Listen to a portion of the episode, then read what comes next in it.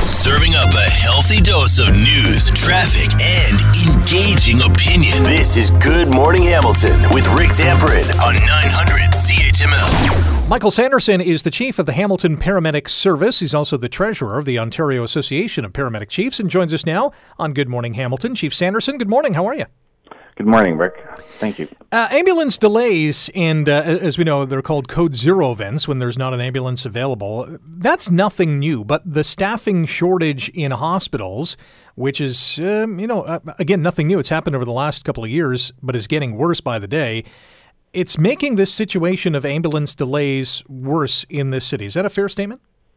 It's a fair statement, Rick. Uh, it's challenging not just in the city of Hamilton, but it is challenging, as you've identified, across the province of Ontario.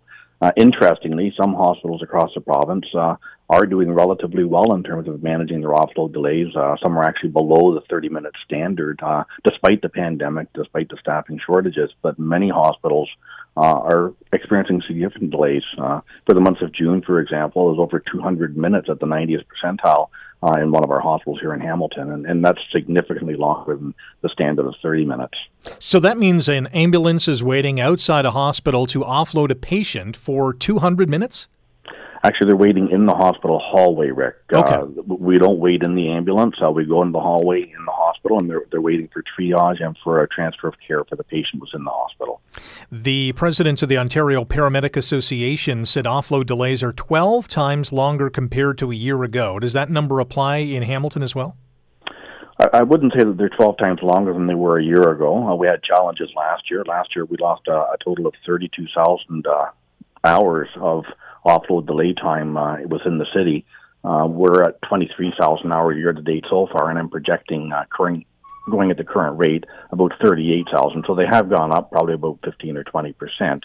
Uh, but I have to say, I mean, those, are numbers that are way, way too high. Uh, last year was a record year of 32,000 hours, and, and, we're about to break that record again. So this year, 2022, is going to be a record-breaking year in terms of offload delays. Uh, for the city of Hamilton, it is, and I think for many other communities as well. From uh, talking to the peers, they chair the offload delay working group for our provincial association. Uh, it's being identified as a major issue across the province. Michael Sanderson is our guest on Good Morning Hamilton on 900 CHML. He's the chief of the Hamilton Paramedic Service, also a board member with the Ontario Association of Paramedic Chiefs, and we're talking about ambulance offload delays that are getting worse and worse by the year. Uh, Premier Doug Ford yesterday said he's doing everything in his power to address staffing shortages in Ontario's hospitals, in the healthcare system. What more needs to be done, though? Because we're, we're seeing uh, tragic events happening each and every day. Well, we are seeing them, and you know the reality from from the EMS perspective is offload delays are a public safety risk. Uh, as our ambulances are in the hallways waiting to transfer care to the hospital, uh, they can't respond to calls in the community, uh, and of course that means longer response times for both emergency and for non-emergency calls such as fractured hips and so on. Uh, so I, I, think that the, the, challenge is direction from the province. Uh, the province needs to mandate uh, the hospitals flow the patients through, and, and we have to recognize these are hospital and system-wide problems. It, it, extends not just the emergency department; it's uh, the flow of patients up to the floors in the hospital and the flow of patients out of the hospital. So there, there needs to be some guidance, some direction, and, and some mandates in terms of the process. Rick, back in 2005, the problem of offload delays was identified. There's a provincial report on it. A lot of challenges were put forward in the process.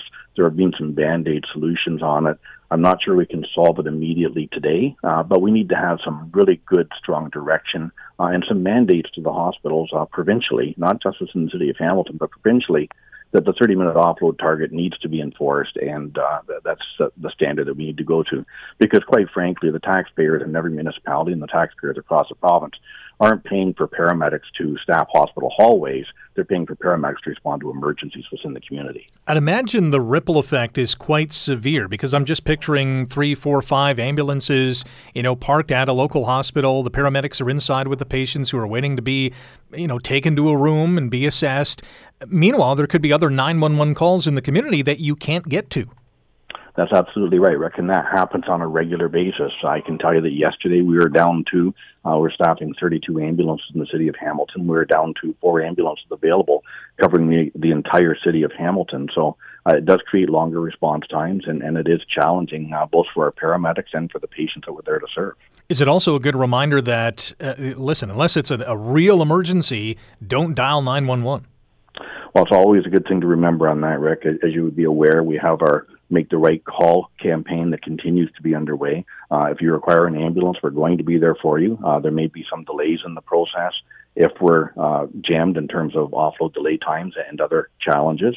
However, if you don't need to have an ambulance, an ambulance isn't the right resource to call.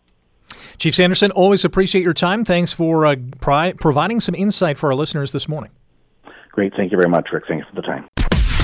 Wake up with the information you need to get the most out of your day. You're listening to Good Morning Hamilton with Rick Zamperin on 900 CHML.